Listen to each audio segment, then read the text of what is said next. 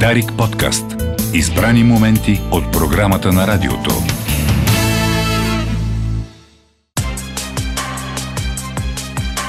Игрите на ума. Радиопредаване на Дарик за модерните предизвикателства на умственото, душевно и емоционално здраве.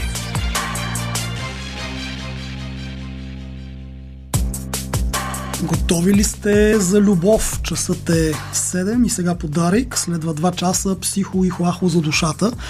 И в случай, че това не е достатъчно да се ориентирате, нека ви информирам, че панелът е пълен. Тук в студиото с мен са едни от най-добрите експерти по въпросите на ума, сърцето, душата и половата система. Тук е психотерапевта Мила Петкова, сексолога Женя Даракчиева, тук е колегата доктор Васил Румов, психиатър. А това означава, че ще бъде или много интересно, или ще ви отекчим до скука, защото вие тия неща си ги знаете. И все пак в предаването днес от първо лице уроците на любовта, вговори експерта защо не ви се получават връзките, защо сте самотни, защо сте смотани, защо си избирате все едни и същи пъчи или изроди, защо отрънта на глокче по-висок? И в особен поглед, защо всички лъжат колко са сексуално мощни, а после реват в кабинета на терапевта. Нека първо ви представя екипа на предаването. Продуцент е Даниела Александрова, тон режисьор Боян Кокудов, Димитър Панев е в Ньюзрума, а пък аз съм любимият ви доктор, даже доцент, доктор Иван Кацаров, лекар, психотерапевт, психологически антрополог. Чудесно е да мога да ви припомня сега, че във фейсбук страницата ни Игрите на ума очакваме вашите коментари, предложения за нови теми и въпроси към гостите в студиото. Може, разбира се, да слушате пропуснатото в секцията на предаването на Дарик.bg, във Facebook страницата на Дарик, също така и в подкаста на радиото SoundCloud, Spotify, Apple Podcast и Google Podcast. Без да губим повече време, започваме сега. От първо лице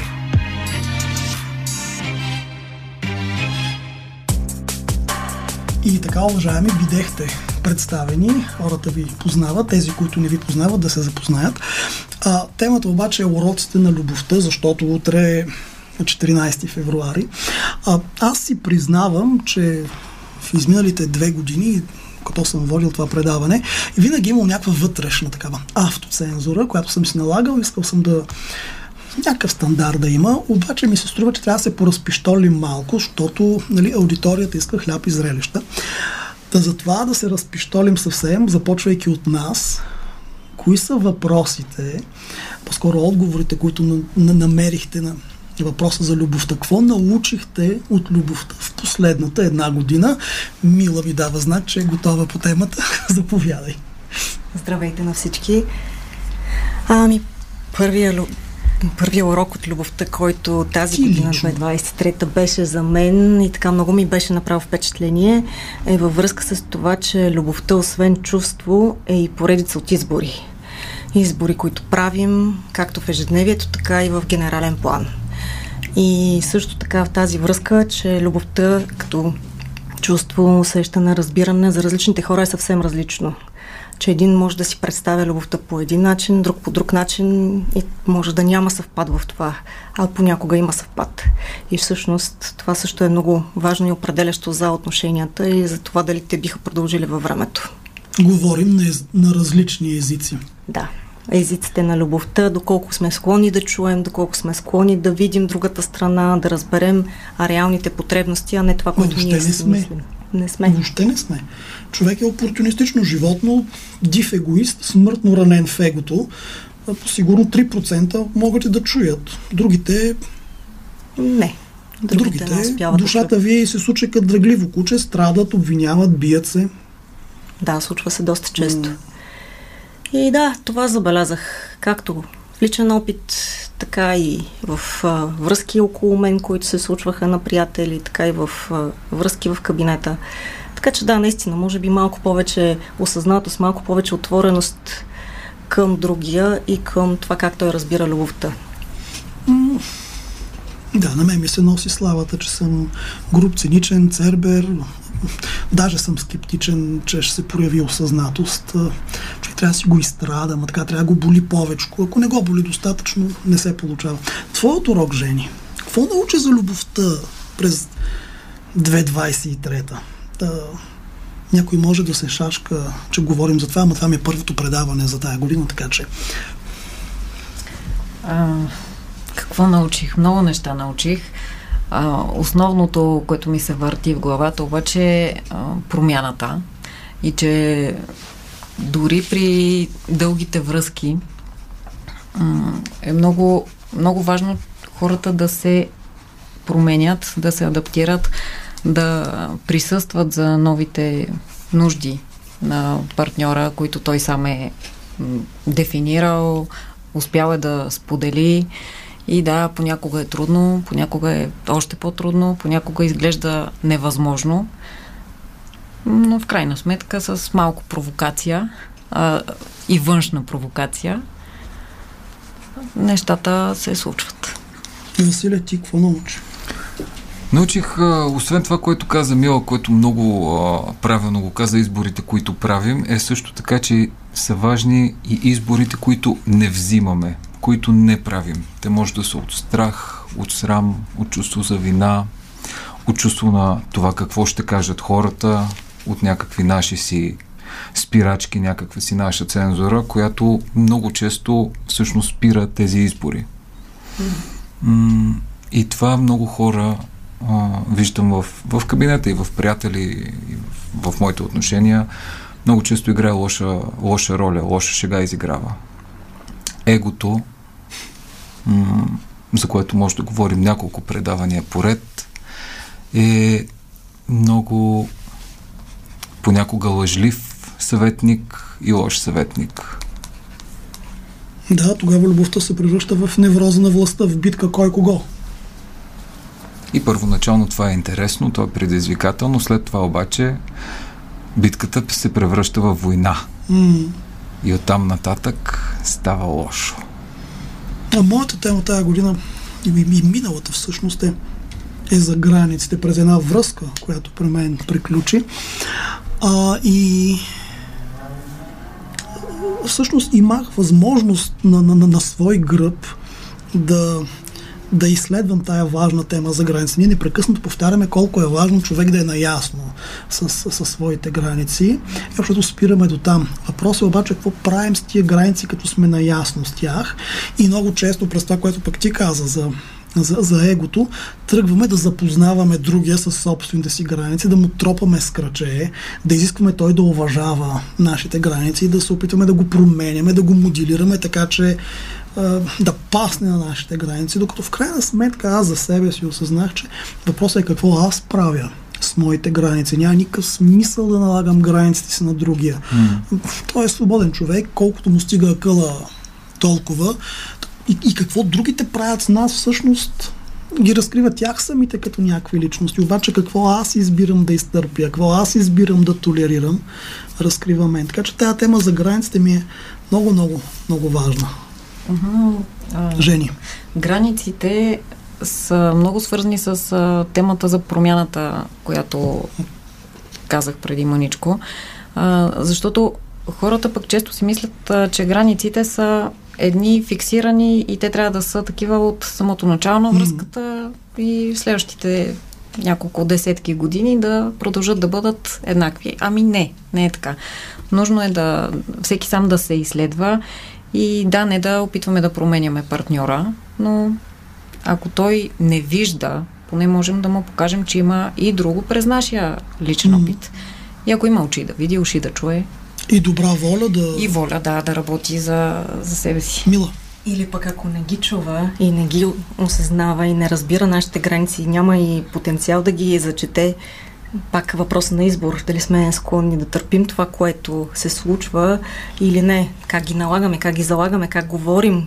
Ема това е проява на самоуважение да си разпознаеш границите и ако някой партньор или без значение кой системно действа в разрез с твоите лични граници, лични ценности, инстинкта за самосъхранение изисква да направиш определени действия. Така е, но не винаги хората го правят. Аз Ими затова ги кабинета... боли, затова ходят на куко доктор. Да, аз виждам в кабинета много случаи, в които хората не зачитат собствените си граници и съответно това се отразява на тях. Mm-hmm. Василе? Ако хората знаеха колко мъка и колко сълзи са изплакани в кабинетите на докторите, на, на психиатрите и на психолозите, нещата може би ще да стоят по различен начин, но наистина това по отношение на границите, което казахте е много ключово. За себе си наистина, да, опитвам се да разбирам, все пак, хора сме, а, всяка една връзка, без значение дали е приятелска, дали е работна, дали е интимна, а, това са едни взаимоотношения. Тоест, те не са едностранни, те са двустранни. И работим с това, което има от среща, работим с това, което ние имаме, нашия ресурс. Оттам нататък вече зависи до каква степен сме готови ние и до каква степен човек ще ни чуе, както каза и Жени. Защото по някой път ние казваме, казваме, викаме и не се чуваме. Защото просто говорим на различни езици. Сега ще разберем до каква степен аудиторията ще ни чуе, обаче първо реклама по Дарик Радио. Продължаваме след минута. Останете с нас. Дарик. От първо лице.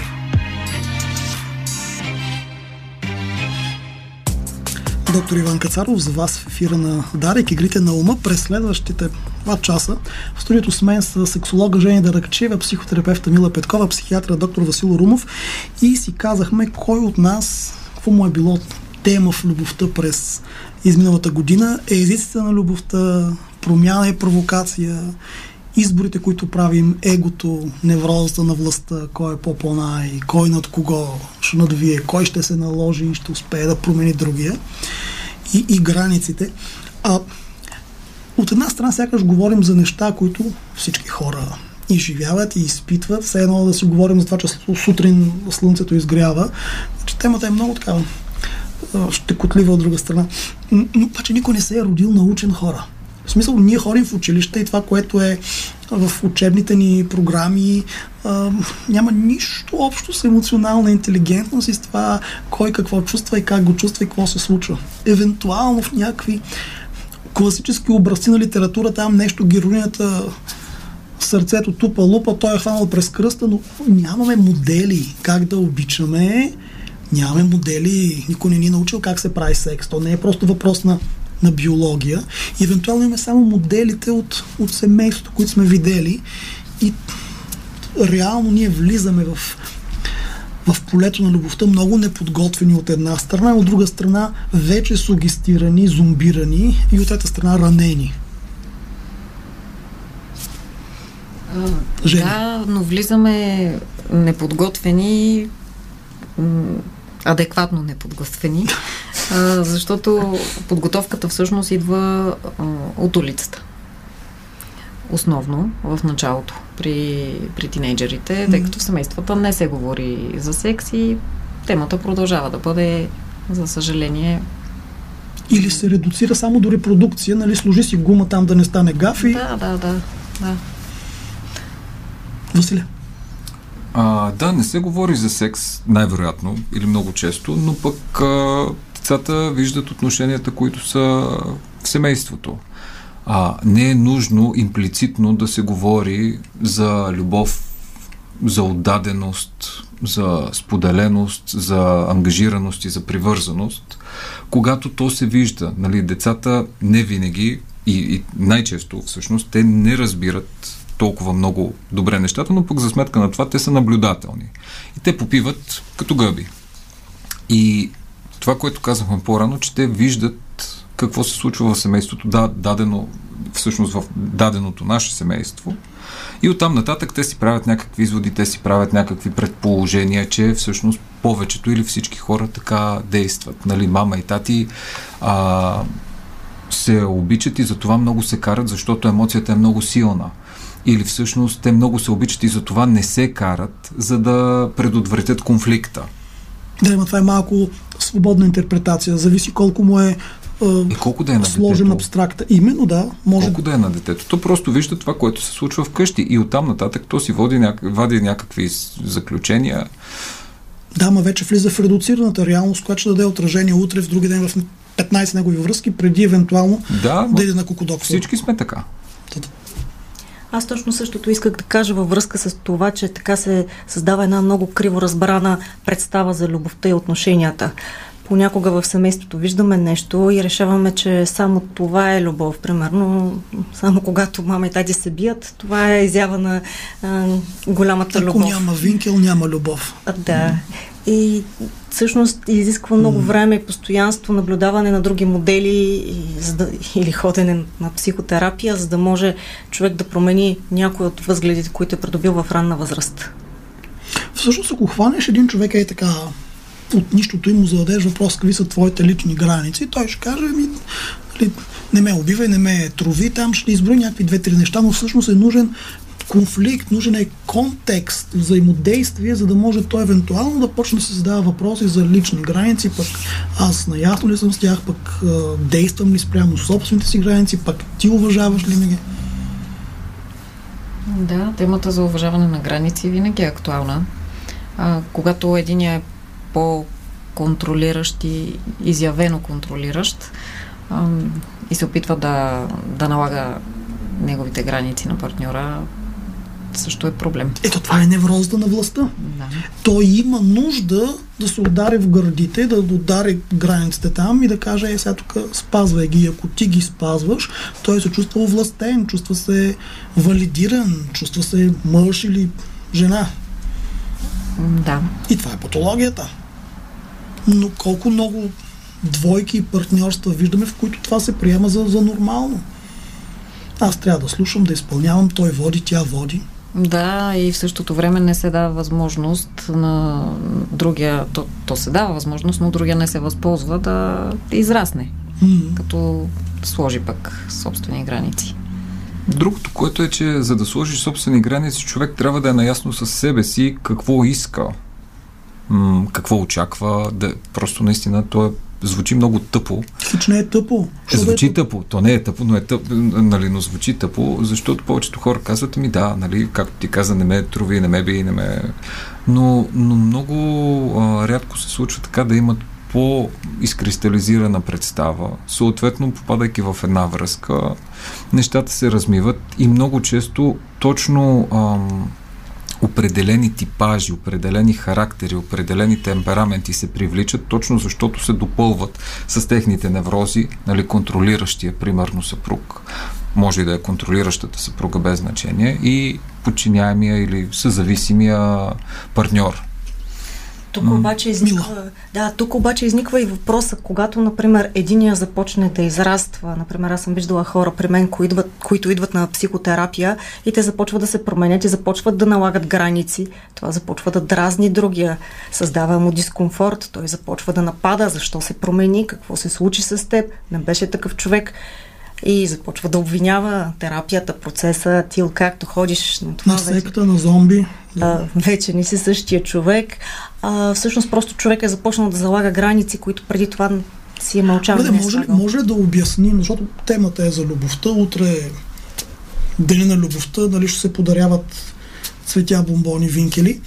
А, уж си говорим за любов, пък всъщност граници. Как, как се стига, доколко са важни или не са важни. Що, що ги вкарваме тук в този разговор? Каква любов има без границите? Ми не знам. Безгранична любов. Безгранична е. но, но това е наистина една много хаотична, една интензивна, много често така експлозивна любов или връзка, ако, се, да, ако тръгнем на това, инфантилна. А то даже любов ли е? Да, всъщност може би е някакъв вид обектно отношение.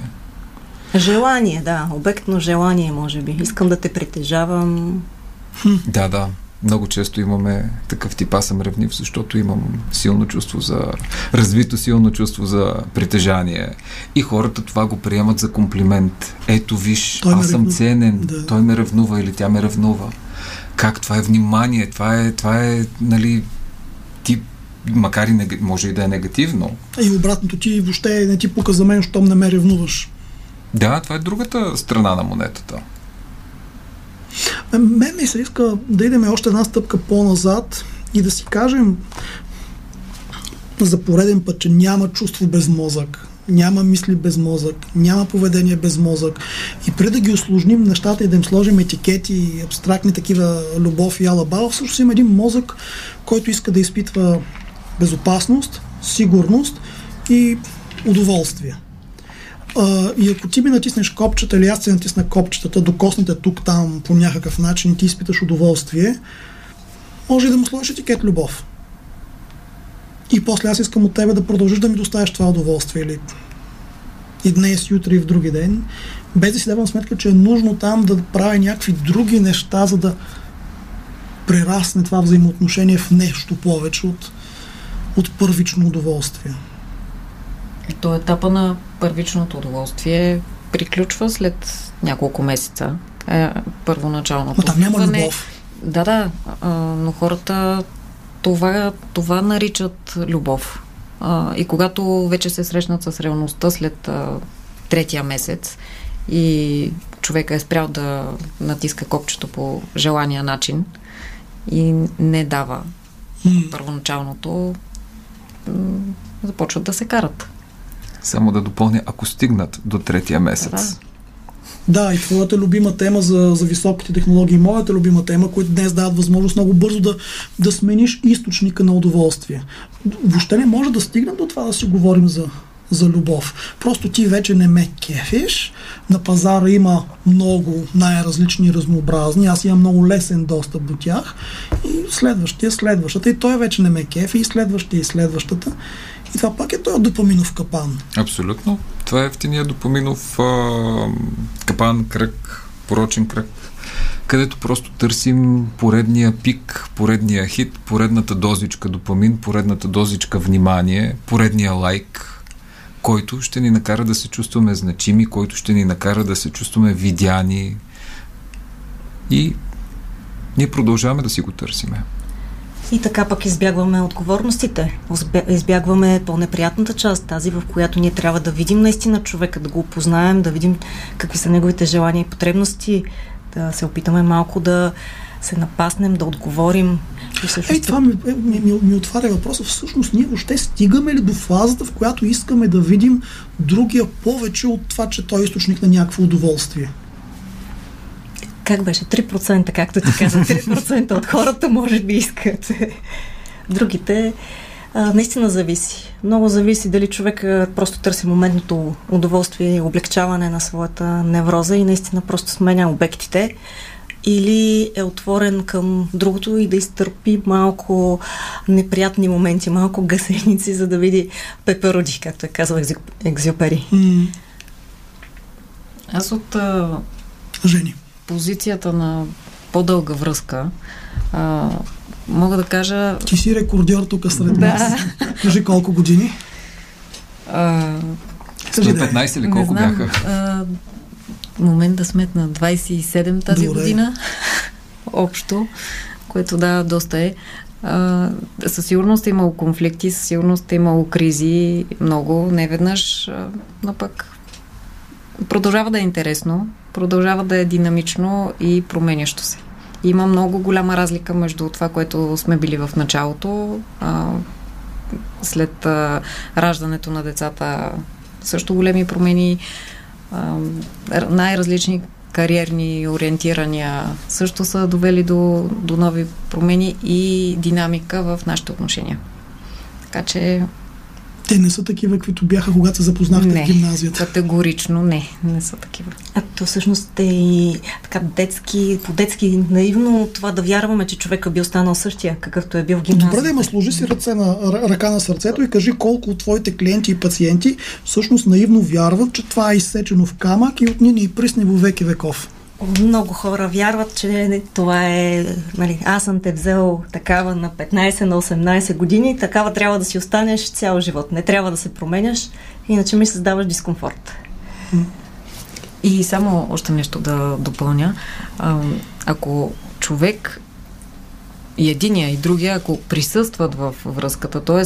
наблюдават себе си, наблюдават партньора, новите нужди, тогава връзката може да се развива и да, да се разгръща. Ако обаче а, с, с а, старите закостанели разбирания, това, което Мила каза, м- няма потенциал.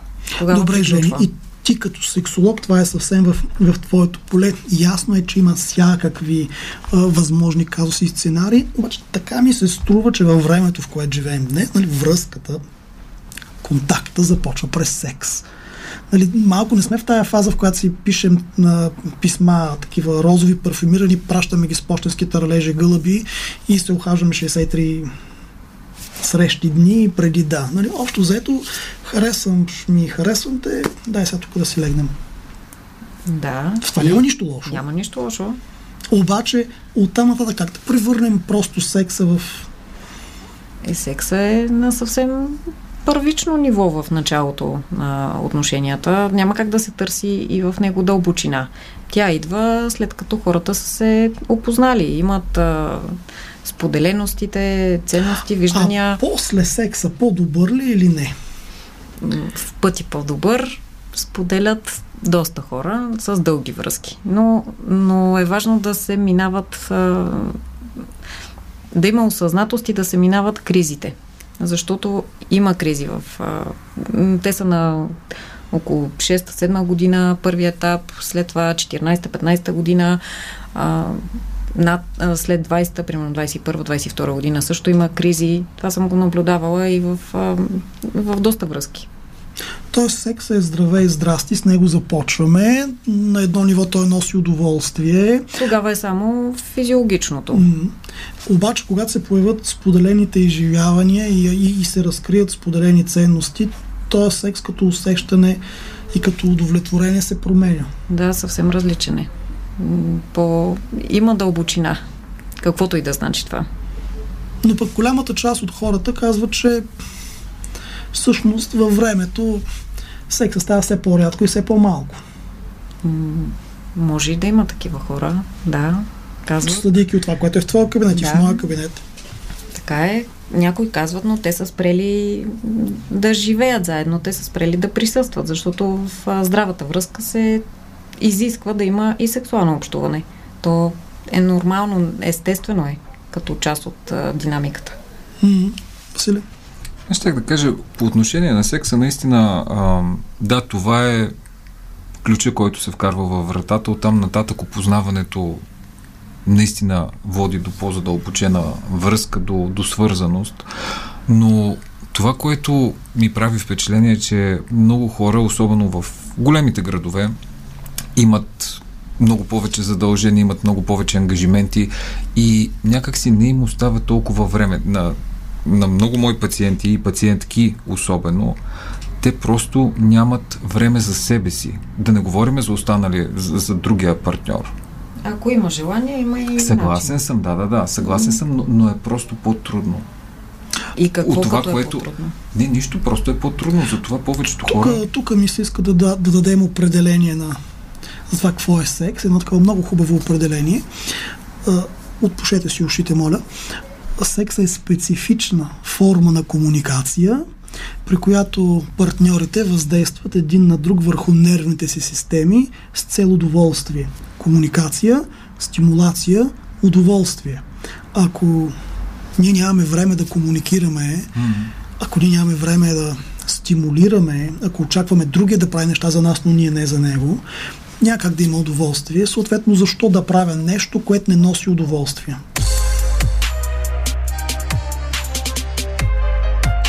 Говори експертът.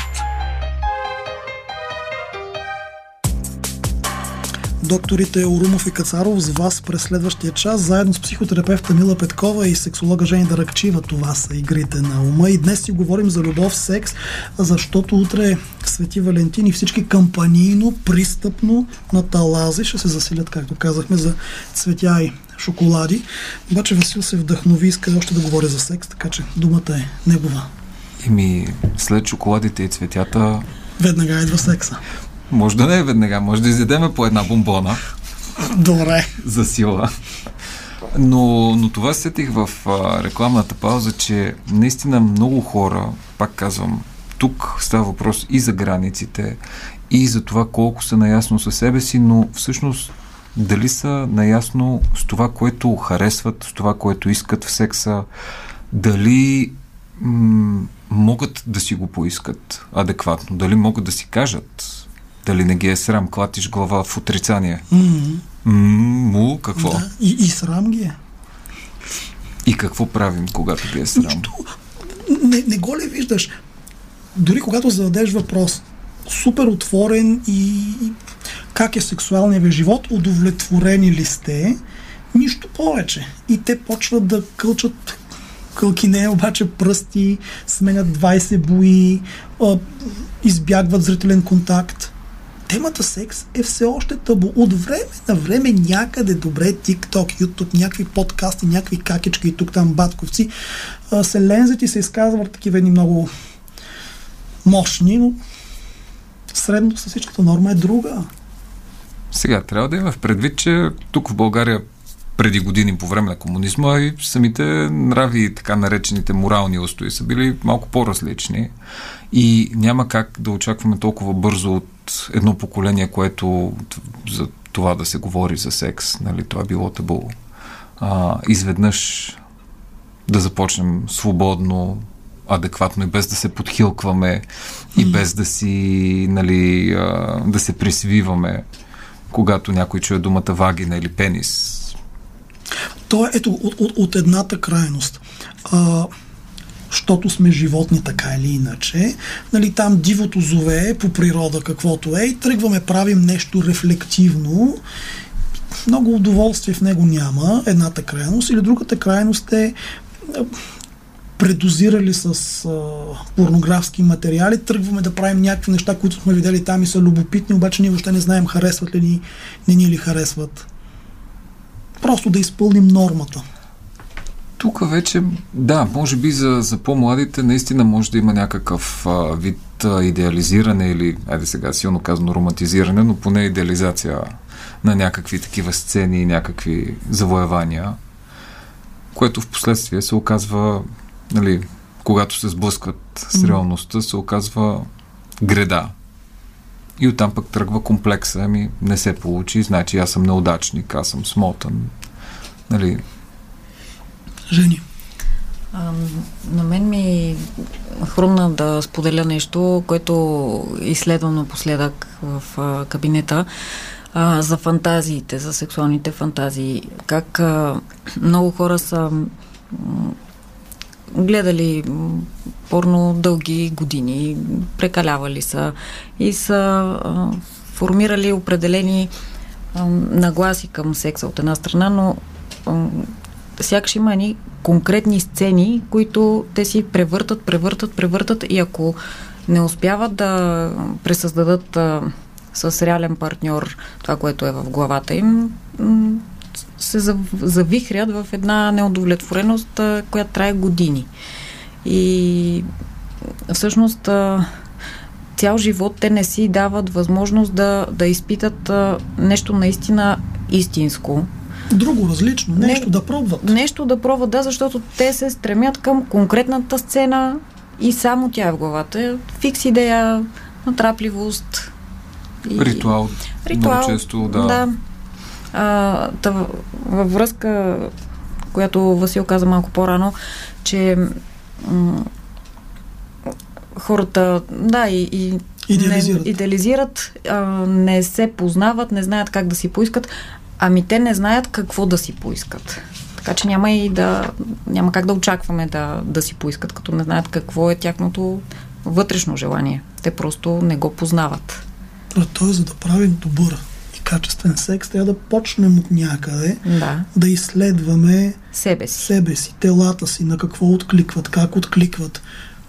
Да, да не живеем с нагласата, че знаем нашия партньор какво му доставя удоволствие, защото сме гледали в порното на какво се кефят и затова ние ще му приложим същите мурафети или ще и приложим, а да изследваме този партньор, да го допипниме тук и там, да го докоснем да, и, и да видим как, как реагира неговото тяло. Да, и освен това, неговото тяло на 18 реагира по един начин, на 23 по друг, на 27 по трети, на 58 по четвърти.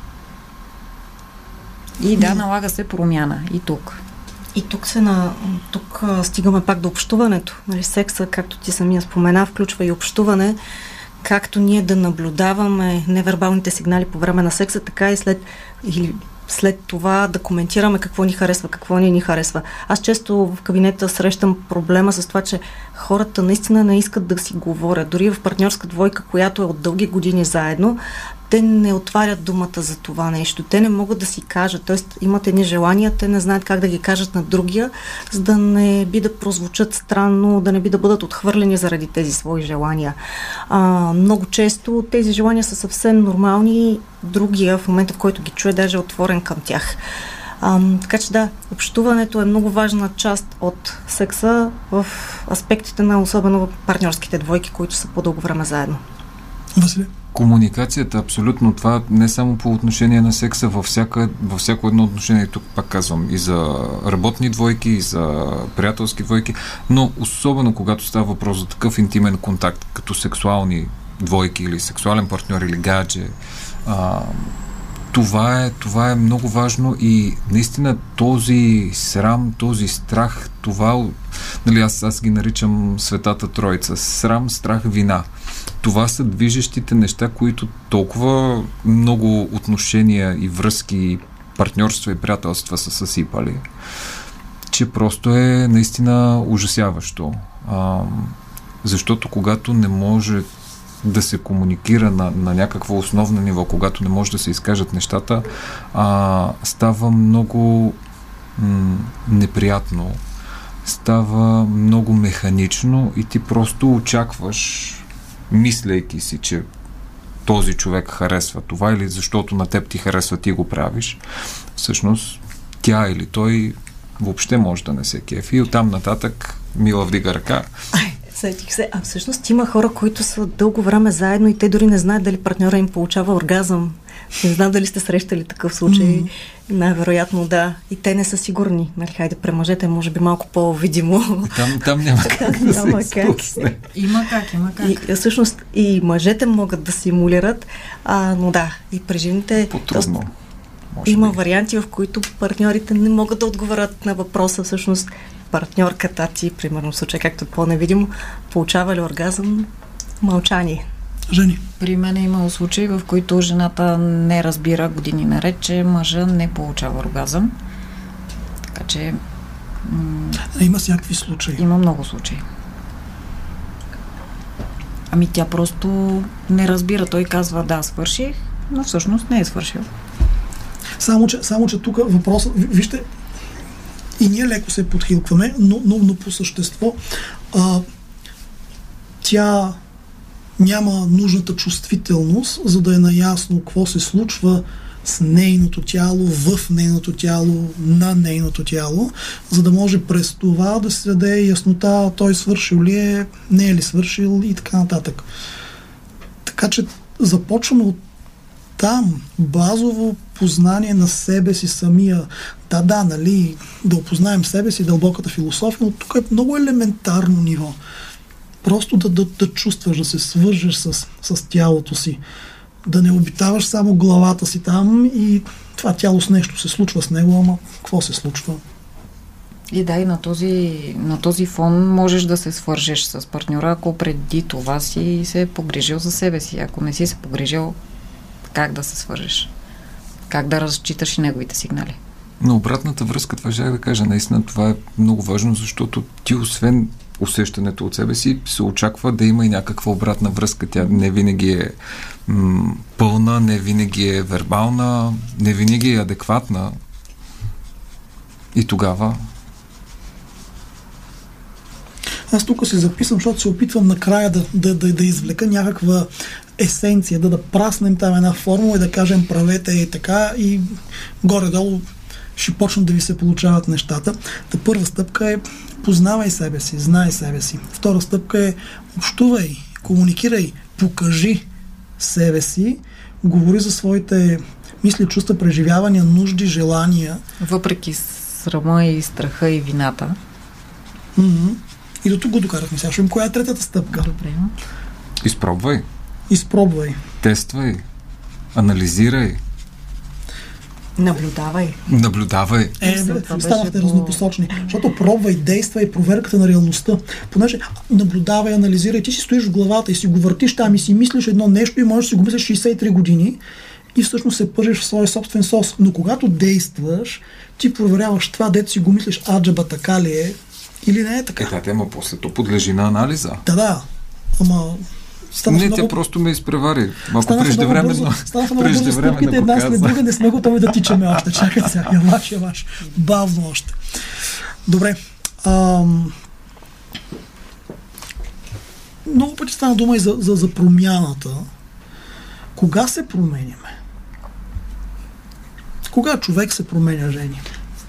По два начина. Или отвътре навън, или отвън навътре. По-тежко, може би, е отвън навътре, с натиск от средата. А, тогава не, не винаги човек е готов, не винаги може да осъзнае, но никой не го пита. Живота го изисква. Живота го изисква, точно така.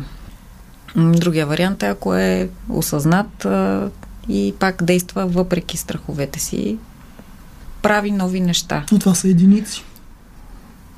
По-малко хора са, да. Аз непрекъснато повтарям, че всеки има нужда от нешка роби в живота си. От някаква нешка роби в живота си. Има нужда от треньор. Има нужда от някой, който да го притисне.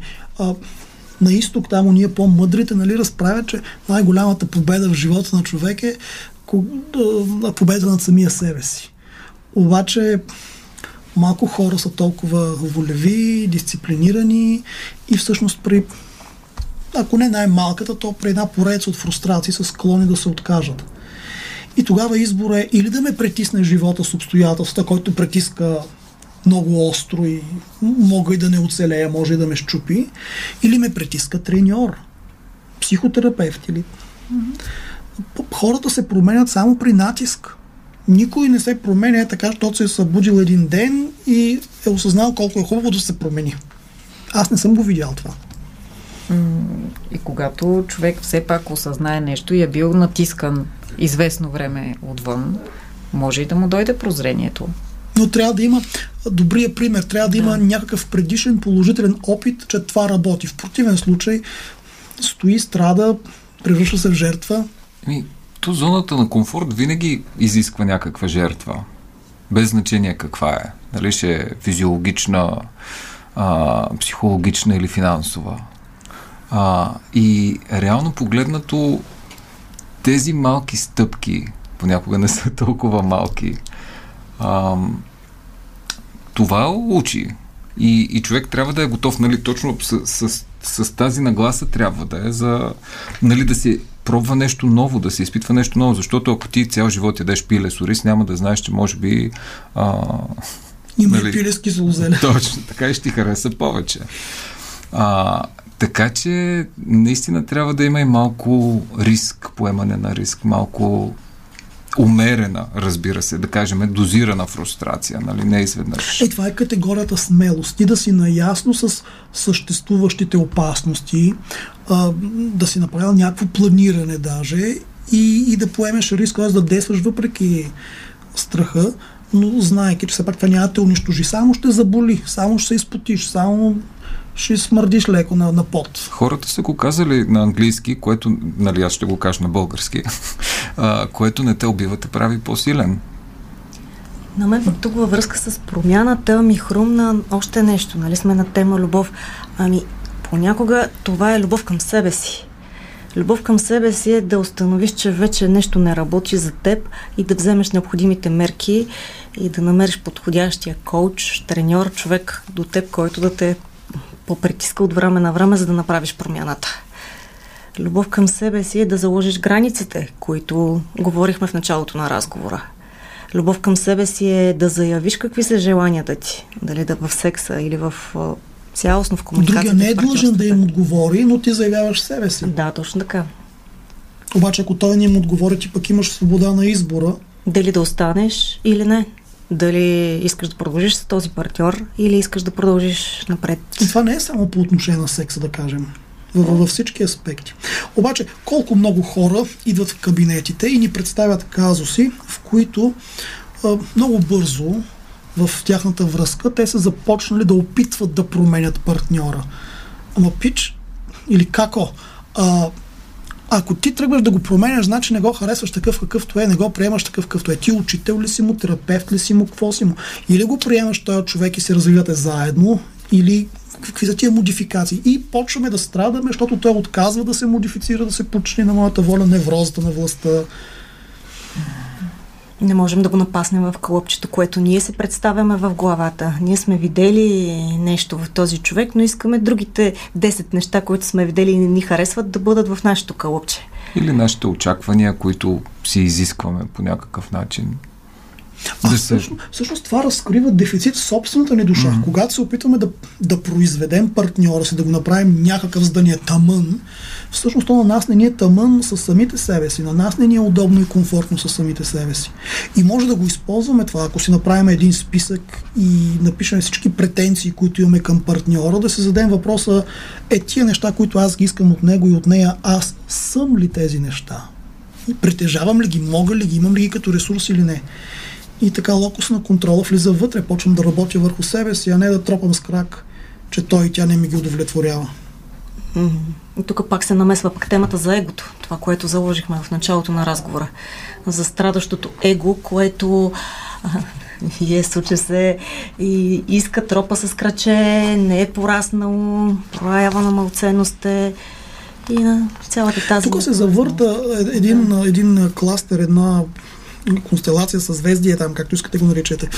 Его, промяна и учене, развитие. Егото май много не иска да учи. Той иска да наложи своята воля. Съответно, няма промяна и съответно остава замръзнало, а пък живота продължава. После страда. И после страда. И се завърта цикъла. И, и, и после човек става толкова злобен, колкото е нещастен. Mm-hmm. Колкото повече е страдал, и така пък всъщност става това бързо сменяне на партньорите, защото наистина на втория, третия месец виждаш, че, друг, че партньора не може да ти удовлетвори всички нужди и потребности и просто се влюбваш в следващия обект и в следващия, в следващия, мислейки си, че някой там ще запълни празнината в теб, а това никога не се случва. И това е консуматорската перспектива, да консумираме другия да го използваме като плънка на нашите собствени дубки, както искате го разбирате в широк смисъл. Да. Всички тук се съгласяват. А, а, добре, щом се съгласявате, пускаме ви една песен, Елвис Пресли и продължаваме нататък. Останете с Дарик. Love me tender, love me sweet, never let me go. You have made my life complete, and I love you so. Love me tender, love me true, all my dreams fulfill. For my darling, I love you and I always will. Love me tender, love me long, take me to your heart, for it's there that I and will never part. Love me tender, love me true, all my dreams fulfill. For my darling, I love you, and I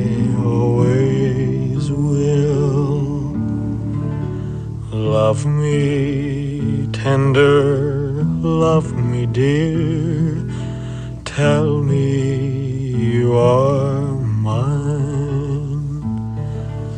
I'll be yours through all the years till the end of time. Love me tender, Love me true, all my dreams fulfill. For my darling, I love you, and I always.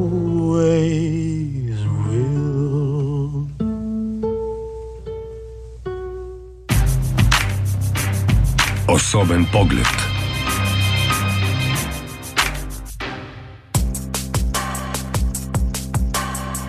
Часът е 8, куковици кукат в ефира на Дарик. Наклона сме с колегата доктор Васил Румов, психиатър, сексолога Женя Даракчива, Мила Петкова, психотерапевт, Даниел Александрова, продуцент, която стои тихо и мълчи. А, вземам повод от песента на, на Елвис Пресли. Обичам те и винаги ще те обичам. Сякаш любовта ние свързваме с някаква такава вечност, непреходност, безметежност, която пък противоречи на това, за което си говорим и Жени повдигна като тема промяната. Любов, вечност, промяна, как си комуникират тия неща?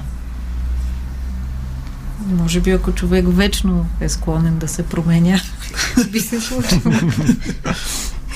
добре, добре. Единството това е много сигур... философско. Е, психотерапията е приложна философия, от някъде почваме. Така е, а, но колко хора са склонни това да го правят и въобще... Ми май не сме, Василе. То, то пак ни е в човешката природа. Нали? Ние искаме...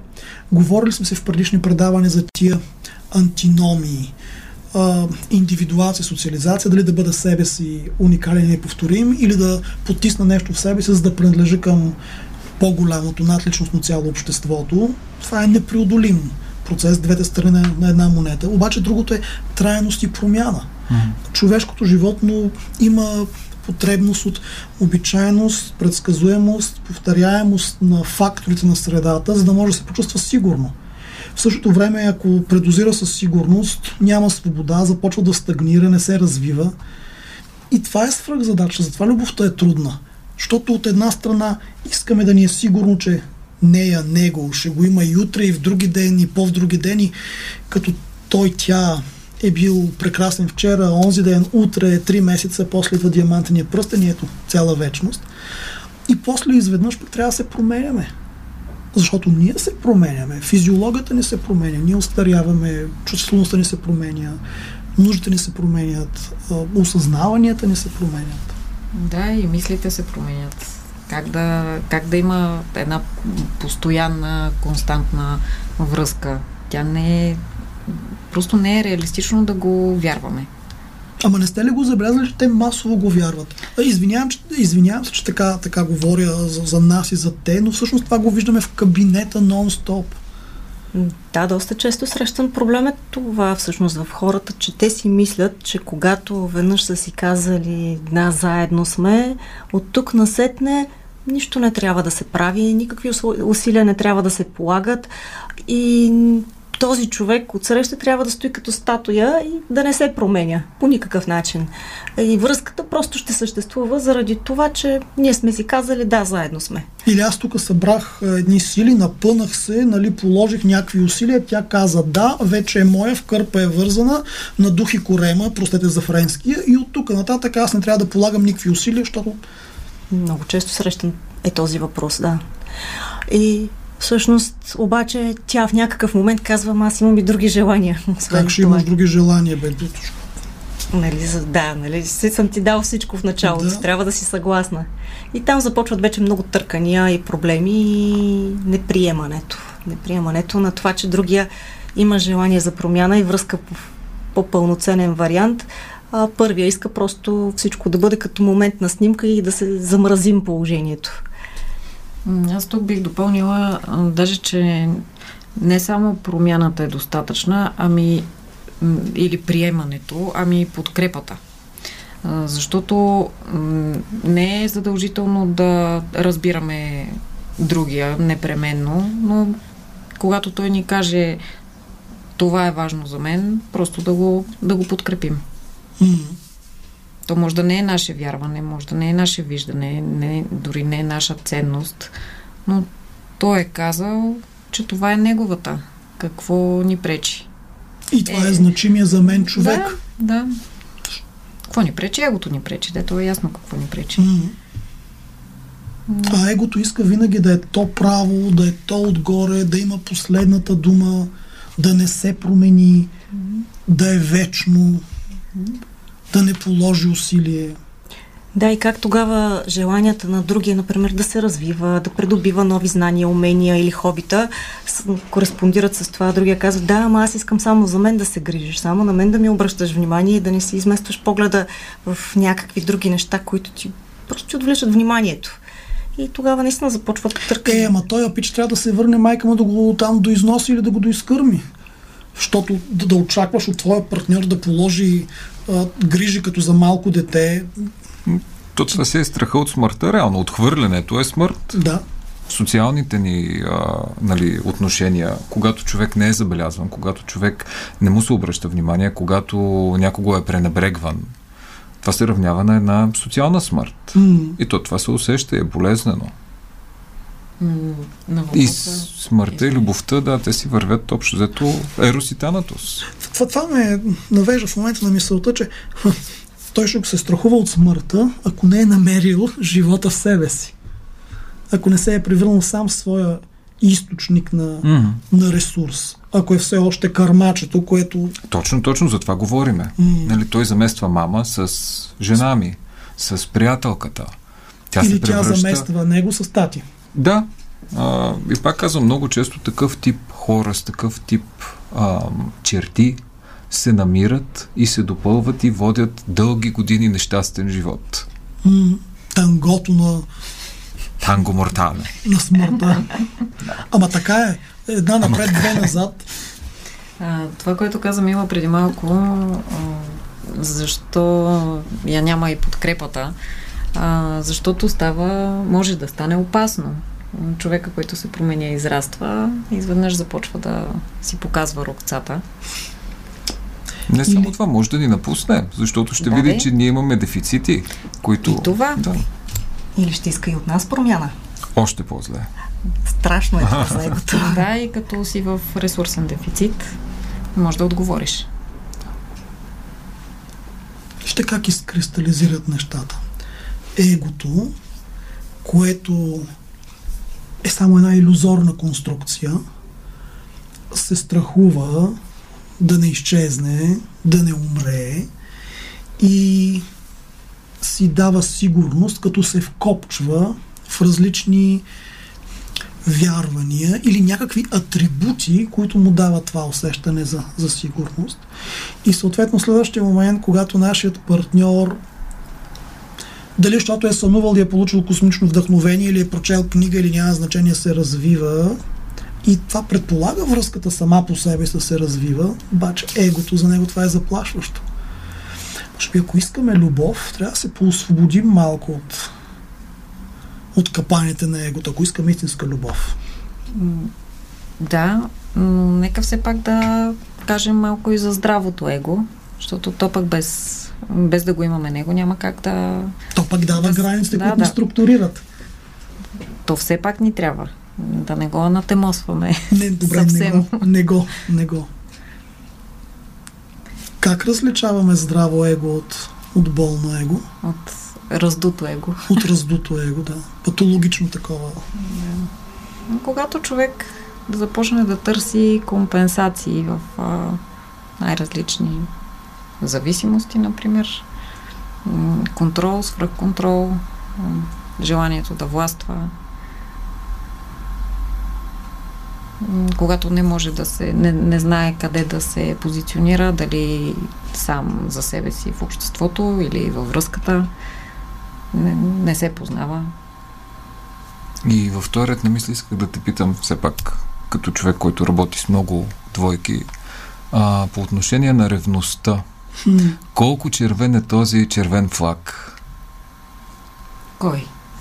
Ревността. Кой точно? Ревността като червен флаг. Ами, силно червен.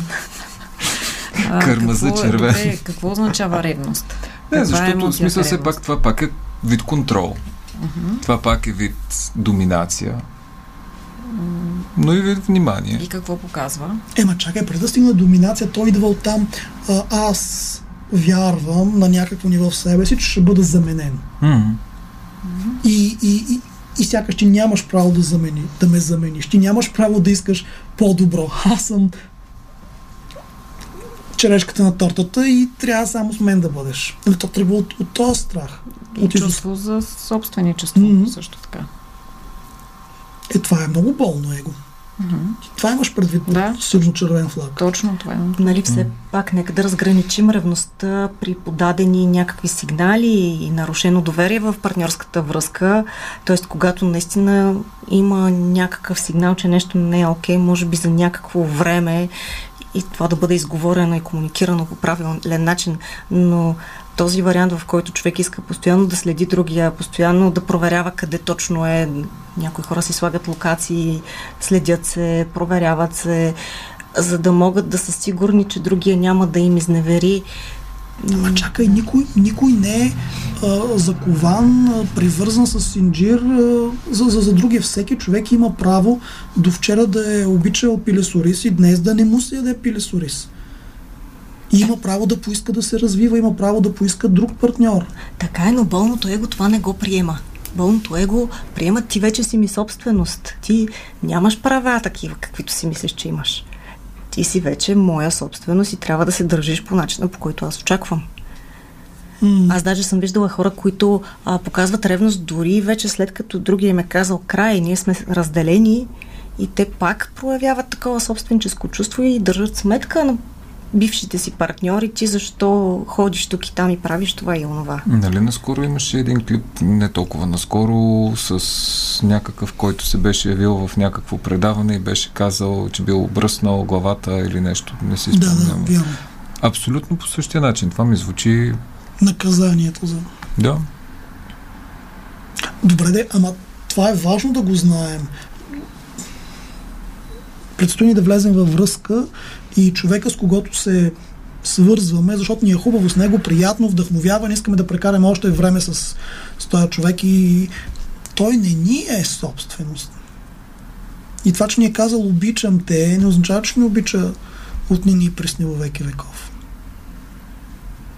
Да, това е моментно състояние. В момента е така, но наистина събития, неща случват се в живота и всеки е в правото си да продължи отделно. Стру, да, струва ми се, че това, което ние романтизираме като любов, е, е порочно, че, че любовта е пада в жертва на нашата иллюзия за вечност, за сигурност, на нашето, на нашето вкопчване. Те не могат да съществуват едновременно. Нали? Затова казват, ако го обичаш, пусни го, дай свобода. Любовта mm. е свобода. Ами, до някъде, тук сега аз пак ще се намеся, защото в последните, например, 50 години или 70 години, това, което масово се гледа е продукциите на Холивуд. Това, което масово се гледа от дечиците е м- филмите на Дисни. И там се предлага една много захаросана, твърде захаросана, сладникава и, и нереалистична, и, нереалистична и идеализирана а, концепция за любов и за връзки че нали, те се събраха, имаше някакъв проблем преди това, който се реши, нали, магическия принц, силния принц спаси принцесата, минаха през трудностите и как завършват? Накрая заживели... Три дни яли пили и се веселили и цял после... живот щастливо. А, така. Да. А... Ама приказките не показват какво става после. Абсолютно. И точно това е, че много хора не си дават сметка. Ама как да си дадат, като тези приказки и филмчета и въобще цялата поп-култура, еквивалента на поп-култура в България е чалга култура, едно и също. Това те, това те, да, да, така е. Това те, така е, облъчва, е, това те облъчва тотално във времето, когато ти нямаш съпротивителни сили, ти си едно хлапе. Нали, и то променя твоят мозък буквално, то, то промива твоята то... ценностна система и оттам нататък първа връзка, втора, трета, пета, десета, но нормата е вече ете тая. По същия начин може да се каже с а, децата, които от малки ходят на църква или имат силно религиозни родители, които също по някакъв начин промиват мозъчетата на малките деца и после се насажда много силно изразено чувство за вина, за срам, а, за невъзможност за изразяване на гнева, защото това е нещо лошо. Ти ще си лош и ще бъдеш отхвърлен, ако си покажеш истинските емоции, ако си и кажеш плащаме истински... доста висока цена за нашата цивилизованост. В името на това да се цивилизоваме, потискаме разни неща и после... И то е относително казано цивилизованост, ако ме питаш мен. И да, да има всички с претенцията, че сме цивилизовани. А, не, аз живея на село. Даже не на село, в вилната зона. Добре. Ти не си цивилизован. Ти си фанат от къра. Емансипираш се. А, нарочно подбрах песните, които днес на това предаване, защото дори в някакви класически образци на, на, на, на музиката, ако влезем в техните текстове, ще става за пълни глупости. От, от гледна точка на това, кое е психично здраве и кое е а, градивно, без значение дали е текст на чалга песньовка или е нещо, което сега чухме Елвис с Аз винаги ще те обичам. После ще чуем още нещо с и ти не си даваш сметка, ти го слушаш, караш кола и го слушаш, танцуваш на него и то те зомбира, зомбира. Само да вметна, че тук сега пък аз малко ще дам стъпка назад от това, което казах за Холивуд и за, за филмите. Нали, то е така, аз пак съм съгласен с него, но то е изкуство. От изкуството не се налага, нали, то няма как да е реалистично. То е направено, то е абстрактно, то, то е накарано, а, направено е да ни накара да, да помислиме, накара, направено е а, да ни накара за малко да се а, отделим от ежедневните си проблеми а, по някакъв начин. Е, той наистина. алкохола малко така те отделя от ежедневните проблеми. По друг и днес начин. Те отделя и утре те отделя и по, утре. друг, по друг начин те отделя, вече на чисто биологично ниво. Да, за изкуството обаче то ни отделя от проблемите, но въпросът е, че за някои хора то става наистина, това е нормалното, Става норма. това е нещото, което аз искам, щом го пеят в песните, най-вероятно е постижимо и е стремеж вече. Тоест, да, има разлика. Някои хора успяват да разграничат докъде е изкуство и докъде всъщност реалността се разминава. Може би това аз, не, е аз не съм зрелостта. против изкуството, обаче трябва да има Не, не, аз- коригиращ а, Елемент. елемент на среща. Не в самото изкуство, ама някой трябва да говори за тия неща. Да, де, но когато пък цялото общество е чалгаризирано, когато всичко около нас а, цъка по социалните мрежи и гледа едно и също нещо и слуша едно и също нещо, какво става? Масова Е, става масова психоза и масова. Да. изпадат всички в колективна иллюзия. Абсолютно. И от време на време някъде минава едно такова предаване като нашето или има някакъв подкаст, който го слушат, гледат 50 човека и горе-долу това е работа. И в тази връзка, нали, Свети Валентин е един ден, в който хората си подаряват цветя, бомбони, сърчица, балончета и Ето мечета. един ден. И показват любовта си в единия ден, а в останалите 364 То е дни. достатъчно. Абсолютно. Да Достатъчно. компенсира. Че и бомбони, че и пръстени, че и да... Аз само тук да вметна едно изречение. А, подаряват цветя и пръстени, какво казах? Каквото шоколади, бомбони винкели. Така. Само ако се сетят, защото може и да не се сетят. Не, не. По всички О, ме... да. Кой, не, кой е имал горчив опит? не, не, не. По всички медии бомбардираме, че утре е Свети Валентин и нали, юрошна шоколада. Добре. Има балони навсякъде, Да. трябва да са ги видели. Какво? Сърце на пръчка. Добре. Сърце на шиш. А, м, наистина това е много дразнещо. Аз, а, когато живеех в Штатите, си спомням не само за Свети Валентин, за Коледа, за там Хелоуин, Деня на благодарността, то се почват едни много а, наистина повсеместни, масови, агресивни кампании. Ти трябва да покажеш, ти трябва да докажеш, нали, че обичаш жена си или мъжа си или там за деня на майката, деня на бащата, всякакви такива глупости. И в крайна сметка, нали, този ден е най-важният, да се отчетеш. И каквото каза Мила, останалите 300 милиона дни, 64. да, когато не се сещаш, когато се карате, когато не, не изачиташ мнението и правата. Те не се броят, Васко. Добре, ще си Според запиша. Хората, ще си а, запиша. според хората, това, че съм, какво беше с Бинкела, съм действал 360 дни, нали, Тук може да си откупим нали, греховете. 14 февруари съм ти подарил букет. Това е интересна тема. Как си откупуваме липсата на поведение или лошото поведение, само за да умилостивим други и да продължи да бъде с нас и да имаме тая иллюзия за, за връзка, за семейство.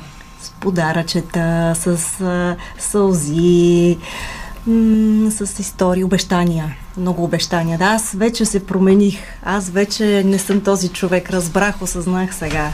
С манипулации. Което, да. Е. Обещанието за промяна без промяна си е чиста манипулация. Каза доктор Василормов, психиатър, да го повторим. Обещанието за промяна без последваща промяна е чиста форма манипулация, което е абсолютен инструмент а, при нарцистичната личност. Говорили сме, че всички ние имаме нарцистични черти, но тук говорим за нещо патологично. А, много често аз го срещам, когато идват и двойки или пък само един от партньорите, който страда и той ми обеща и аз затова оставам и той 63 пъти е обещал и тя му е обещала 72 пъти и няма никаква промяна. Значи да ви припомня българската поговорка, уважаеми, че веднъж стомна за вода, втори път стомна за вода, на третия път тя се чупи. Значи ние даваме веднъж шанс, втори път, на третия път си тръгваме. А ако вие давате повече от три шанса, сте идиоти. Каза доктор Иван Кацаров. Да, чисто сърдечно. Съгласен, да, да. А, трябва да има наистина, това пак става въпрос за границите и тук а, се намесва тестването на реалността, проверката на реалността. Защото иначе ние живеем в един измислен свят, караме го на добри пожелания, позитивно мислене, а, някакви, някакво магическо мислене, което не знаем как. Манифестираме, сега тук ще манифестираме една прекрасна връзка. Не само, има толкова много хора, които ходят на врачки, на баячки, на попове да им пеят, да им се лее куршум, да, да ядат а, зайче, кръчето на зайче там какво беше. И, и тези ритуали, не се сме мила има, а, тези ритуали а, уж ни успокояват, уж ни дават някаква временна свобода. И оттам нататък после пак след седмица, след две, напрежението пак се покачва. И ако се замислиш, че неща са далеч по-сложни от девет кладенеца мълчана вода по пълнолуние, когато на лявото ти рамо касна пеперуда, отколкото да се вземеш в ръце и да, да, да се замислиш за някои неща, да идеш на, на психолог, на психотерапевт, той да те замисли за някои неща и да извършиш някакъв процес на минимална трансформация. Е, да, де, Иване, обаче, за да го направиш, трябва ти да го направиш. А когато отидеш на врачка, тя ти казва, след 7, 9, 13 дни ще ти се случи нещо хубаво. Не се знае какво, ама нали, там вече се прехвърля отговорността. Там е локуса на контрола. Тя е виновна, ако нещо не се случи. Звездите са виновни. Хороскопа ми пишеше, че ще претърпя загуби. Не се знае какви, ама, нали. А, нещо там Уран прави. Струва, какво беше? Ретрограден Меркурий. Това е пълнолуние. Загубихме ума и дума. Мила е в потрес. В потрес съм толкова брачки. И от заешкото кръче. И заешкото кръче. И заешкото кръче. Аз ще ти подаря. И всъщност да, така си изместваме наистина фокуса и реално разчитаме, че нещо външно ще оправи mm. нещата, а то никога не се случва така. А, а, сега напоследък ми се налага тук да да изнесам едни лекции, в които обяснявам за това, дали човек е coachable, дали подлежи на този процес, дали става за терапия или всъщност той не може да се възползва. Иска му се, даже може да си го позволи финансово, даже му е дошло на къла, че трябва да иде обаче само толкова. Защото има и необходими и достатъчни условия за това да се случи. Човек трябва да си дава сметка, че нещо трябва да се промени. Това нещо, което трябва да се промени съм аз и промяната трябва да започне сега не от утре, не от понеделник. Наричаме го триада на промяната. И ако човека с когото работим не си дава сметка, че нещото, което трябва да се промени съм аз и това трябва да започне сега, защото този човек не е коучабъл. Той не подлежи на терапия. Той ще си загуби времето, той ще си дава парите, нищо няма да се случи за него. За такъв човек ние също можем да сме полезни, може да му помогнем да преодолее ограничаващото си вярване да осъзнае кои са стъпките, които е нужно да направи. Но трябва да пожелаеш да работиш върху себе си. Не от утре. в същия ред на мисли само да допълня, че това, което казваш, наистина е така. А много по-лекия вариант, който мен ме озадачава е, че много хора идват в кабинета ми с някакво оплакване. Тревожен съм, потиснат съм, раздразнителен съм, плачлив съм и така нататък. И искат лекарство. Това е най-лесният вариант. Нали, много често при тези хора няма ендогенно заболяване, като реален ендогенен депресивен епизод или някаква биполярност, която... Да преведем, няма телесно заболяване. Да, а те са реактивни състояния вследствие най-често на някаква загуба или вследствие на средата, вследствие на, на дълги години правене на компромиси без някаква реакция от останалите. И те казват, не ми е добре, или тревожен съм, или притеснявам се за здравето си, нали, изпиши ми докторе лекарства. Хубаво, изписвам лекарства, ама тук притеснявам се да го изпия. Хубаво де, какво търсиш при мене? Съвсем реален въпрос от живия живот. Ми вълшебство Идваш, търси. Да, вълшебство, нали, пак по, по какъв начин да ти въздействам телепатически. А, това, което все пак може да се направи поне за кризисните острите състояния е чисто медикаментозно за известно време да се подпомогне. Оттам нататък наистина съветвам, когато има а, психологичен терен, на който трябва да се работи, за психотерапия да се продължи и най-често а, комбинирания подход медикаментозна и психотерапия действат най-добре. Най-добро, разбира се. Абсолютно. Но тези хора дори и това не искат. Страх ги е, съответно страдат, защото не приемат лекарството, продължава да ги е страх. че ти си лош доктор и не си ги разбрал. Точно така, да. И а, се, а, то е едно лашкане напред-назад, една много силна амбивалентност, която ги измъчва, но реално там няма какво да се направи. Всъщност такъв тип хора трудно подлежат и на психотерапия, mm-hmm. защото те също проявяват недоверие към процеса и също не са отворени към процеса. За... Ама даже още е, по-трудно, да, защото той не иска едно хапче да изпие, което е горе-долу по-пасивен процес, нали, отвори бутилката да. и, и го вземи. При, при теб като терапевт той трябва да положи усилия, да му поставиш задачи, които той трябва да изпълни. И те стоят и тъпчат на едно място и казват, терапията не работи. Да. Ти си виновен.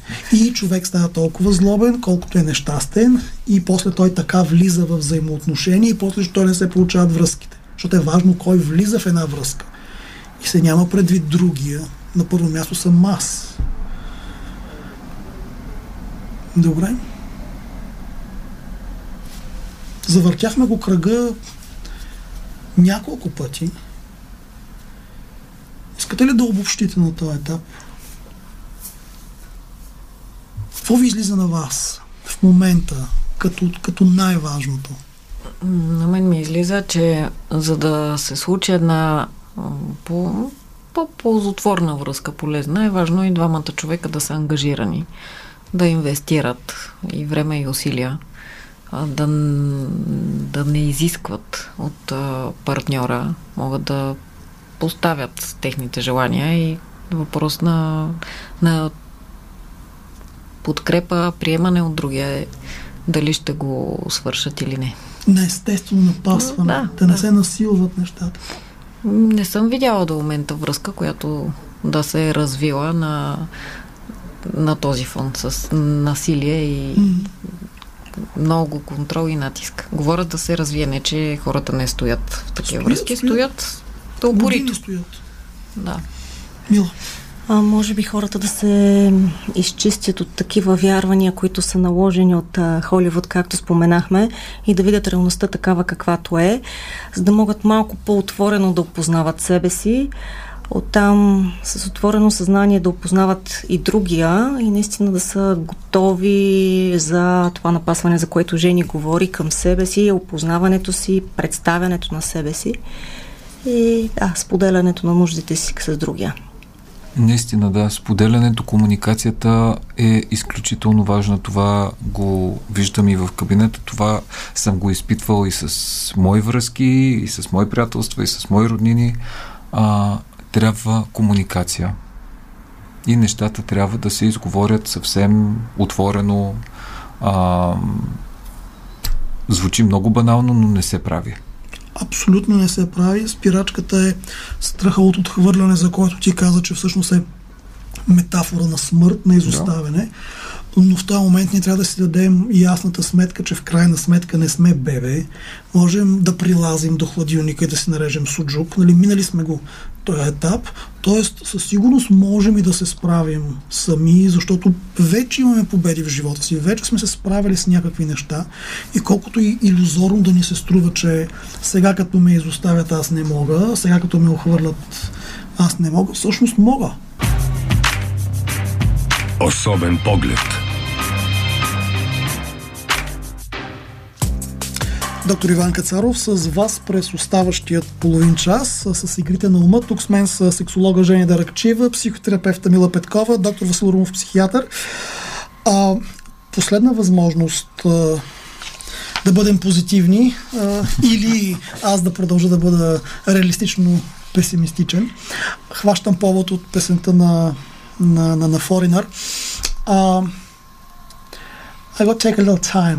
Трябва да да си отделя малко време, за да премисля нещата. Се пееше в тая песен. От много мислене май не се случва нищо, Жени. мислим или имаме емоции? Или за друго говориш? Ми, в тая любов от много мислене mm-hmm. става или не става? Някаква доза реализъм е важно да има в любовта. Следим за червени флагове, а, но пък е може би е добре и да отпускаме малко контрола и да се наслаждаваме на емоцията. Mm-hmm. И още в тая песен mm-hmm. се пееше, че човека бил минал през какви ли не сърцераздирателности и душевни болки и той лирическият герой не бил знаел дали може да го понесе отново. Това често се случва в любовта. Обикновено може да го понесе отново. Да, да, ама, си, ама се парализираме в това мислене, overthinking, да. свръх анализиране, че ох колко лошо беше, ох колко гадно беше, каква голям, не, не, не мога повече и оп, парализа. Да, защото сме допуснали същите грешки, не сме си взели уроци в преден, предишен опит с друг партньор и по-естественото е да се случи същото. И пак се парализираме и от време на време изпадаме в кризи. Мила. А оттам пък като се парализираме, това, което се случва е, че всъщност ние ставаме все по-стегнати в взаимоотношения следващи, каквито и да са, пазим себе си, затваряме се все повече и повече и нормално опитът да е почти сходен с този, който е бил преди това. И това е свръх задачата. От една страна ти си изпитал фрустрация, болка, наранен си, страдал си хем трябва да съхраниш себе си, хем трябва да се отвориш доверие, защото иначе няма да стане. Няма да стане, да, но много хора подхождат. Те си мислят, че се отварят към следващата връзка, но така, нали, с единия крак са винаги навън. Винаги готови за бягство, да не би случайно да останат наранени. И да, така няма как да се получи пълноценна връзка. Исках само да кажа като допълнение на това, което казахте, че много често хората не се учат от опита си, повтарят връзките, те стават еднотипни, а, с сходни партньори, да кажем. Има и други а, нали, подходи, които са пък обратното. Нали, примерно, когато човек е бил в връзка с някой а, по-тих, по-мирен, по-такъв кротък партньор, пък следва другата крайност, стива на другата противоположност. Нали, лашка се махалото. А, в, в другата крайност. А... Това е закономерно. Ми, да, по някой ако, път. Ако, не, ако ползваме аналогията с махалото, няма такова махало, което от раз да изпадне в равновесно положение. Така е, така е. Винаги от едната крайност в другата, това е някакъв спектър и се минава през е да има все пак някакво стабилизиране в последствие и най-важното, което вие казахте също, момичета, човек да се учи от грешките си. А, защото иначе си повтаряме едни и същи неща, имаме едни и същи очаквания, тъпчеме на едно и също място и в един момент се чудиме какъв е проблема. Ами то е ясно какъв е проблема. Всъщност голямата тайна е, че ние къде подсъзнателно, къде съзнателно съвсем си се нахакваме в аналогични травматични отношения, само и само да си дадем шанс да ги отработим по нов начин. Да, една метафора, една аналогия, ако травмата е възникнала на морския бряг, няма как на връх планета тя да бъде излекувана. Трябва да се върнем на морския бряг, да възникнат същите условия и ние да ги отработим по нов начин, евентуално. И това ще бъде коригиращ опит. Тоест, ние си го търсим на някакво ниво, ама така съвсем целенасочно си го търсим. Вчера чух а, някаква а, аналогия за друго нещо беше, но, но сега ми хрумва да го кажа и тук. А, ако паднем 7 пъти, все пак ставаме 8 пъти. Mm-hmm. Тоест налага се и, и да искаме и да не искаме, налага се да, да имаме някакъв опит коригиращ.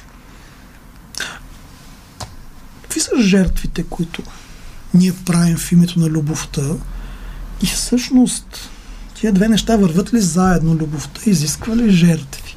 Най-голямата жертва е да си загубим времето.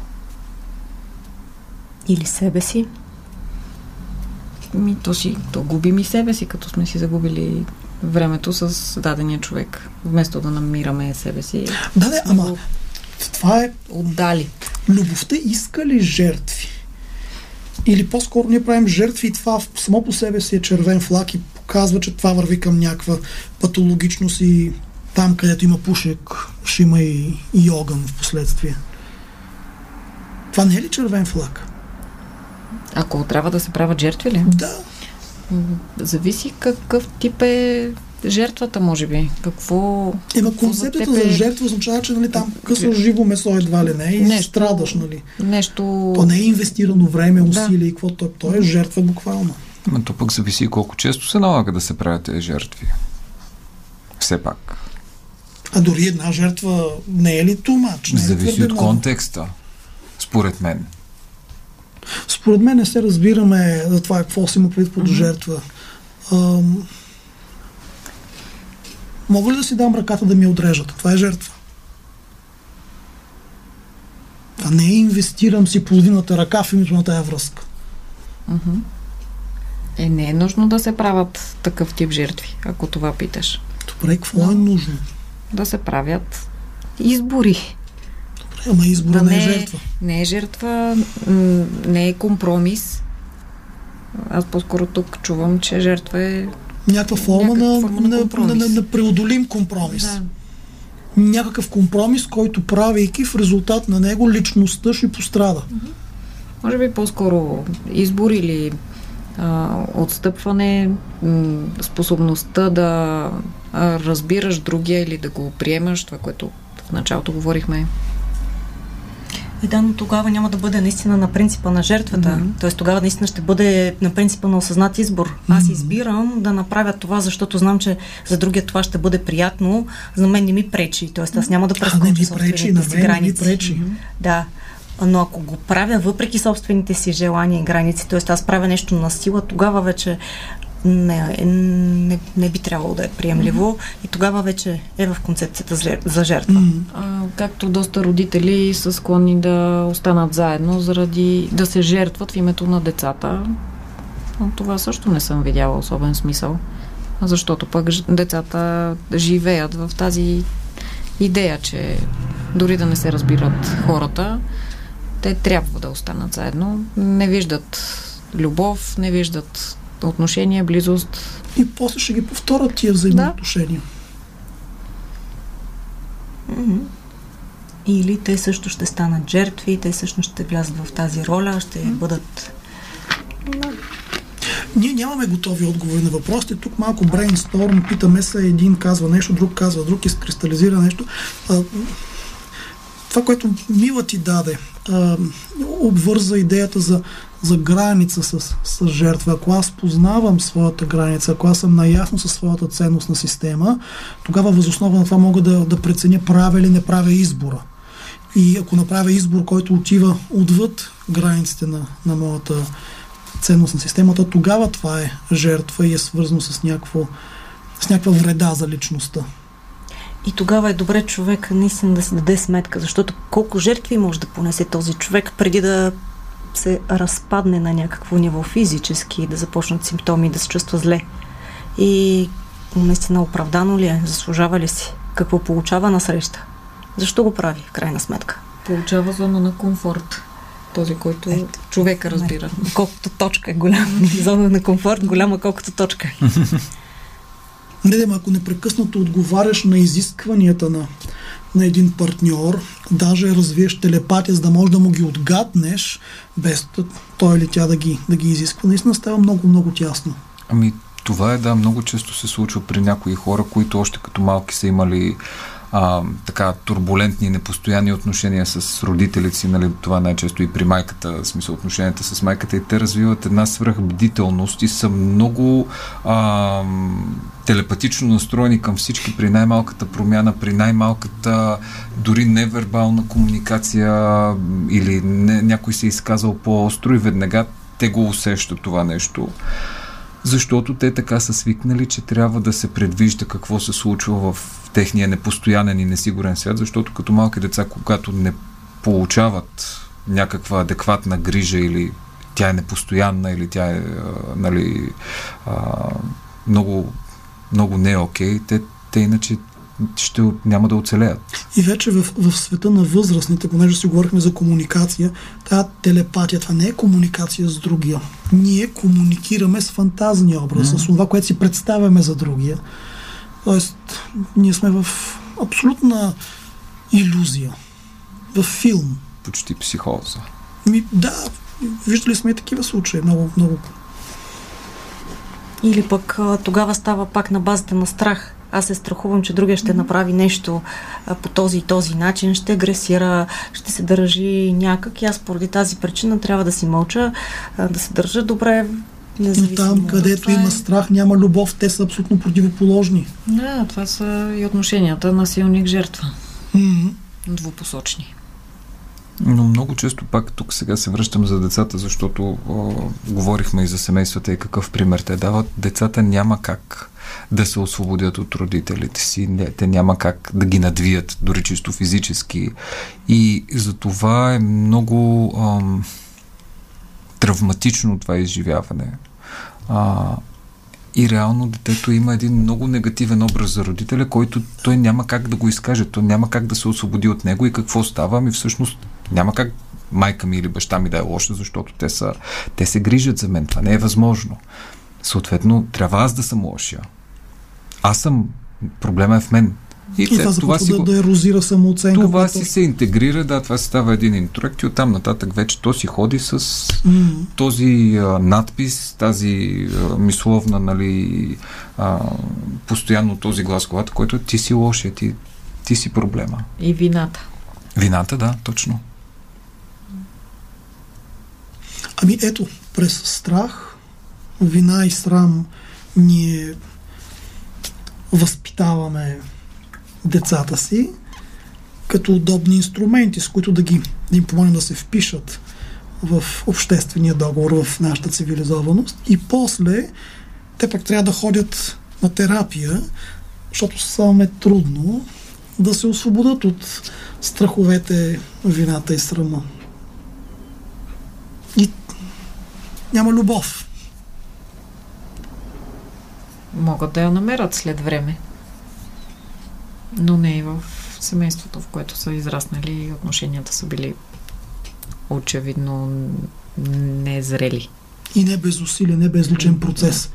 Дали ще прочитат пет книги, дали ще ядат на психолог, психиатър, дали ще получат откровение под формата на сън, но те трябва да извършат процес със себе си. И пак завъртаме до промяната.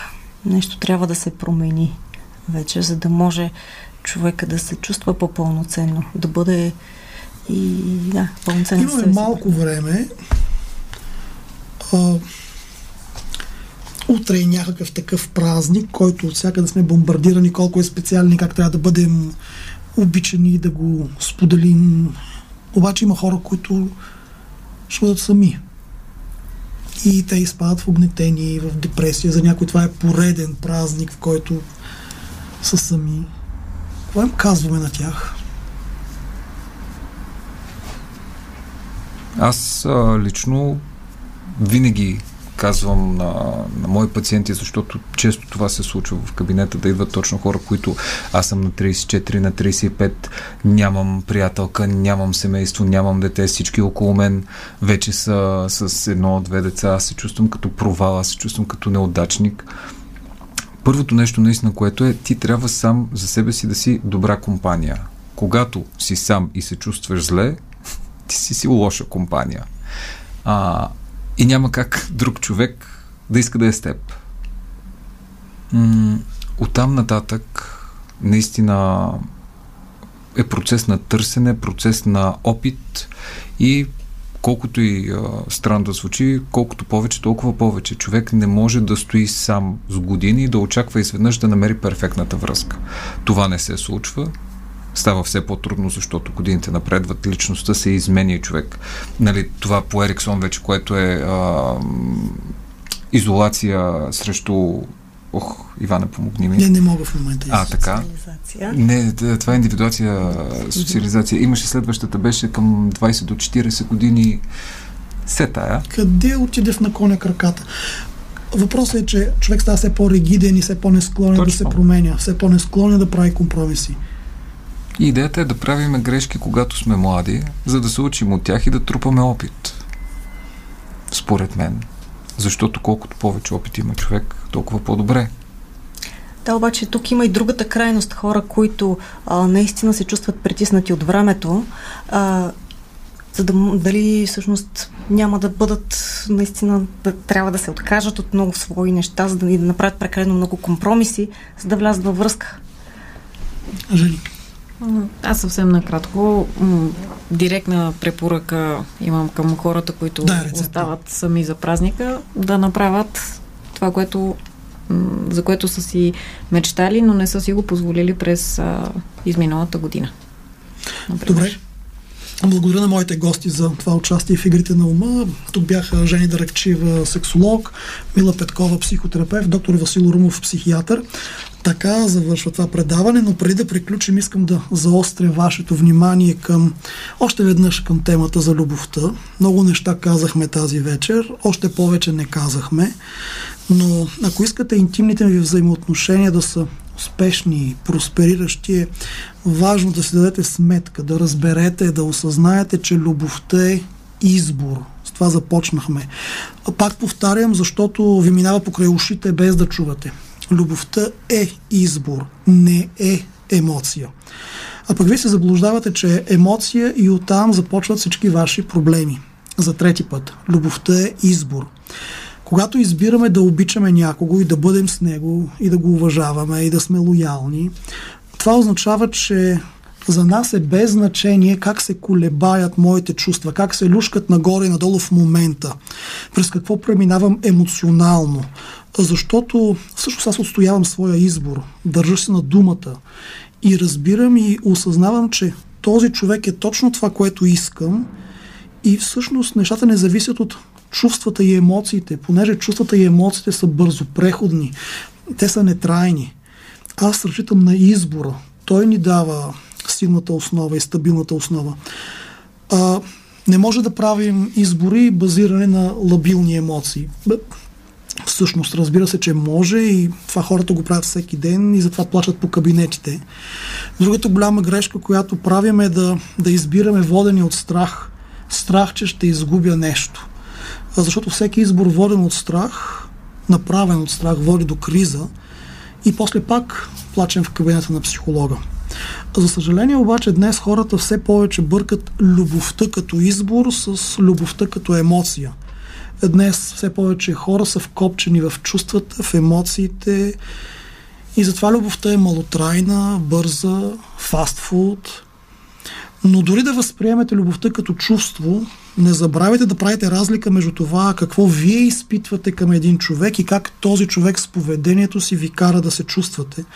Защото хората могат да казват и да ви приказват най-различни неща, но това, което те говорят, отразява само техните претенции това, което правят, разкрива тяхната същност. Любовта е избор И въпросът е вие какво избирате? Готови ли сте за любов? Ако сте готови, но нещо не ви се получава, слушайте игрите на ума редовно или слушайте миналите епизоди на страницата на darek.bg или пък потърсете и работете с специалист. Не е срамно, няма лошо. Освен това не забравяйте, че не може да се повдигнете във въздуха, като си дърпате с ръка косата нагоре. Това е всичко от мен, доктор Иван Кацаров, за днес. Ще се чуем следващата седмица. Сега останете с Дарик или поне правете секс на фона на Дарик или Дарик носталжи. Игрите на ума. Радиопредаване на Дарик за модерните предизвикателства на умственото, душевно и емоционално здраве.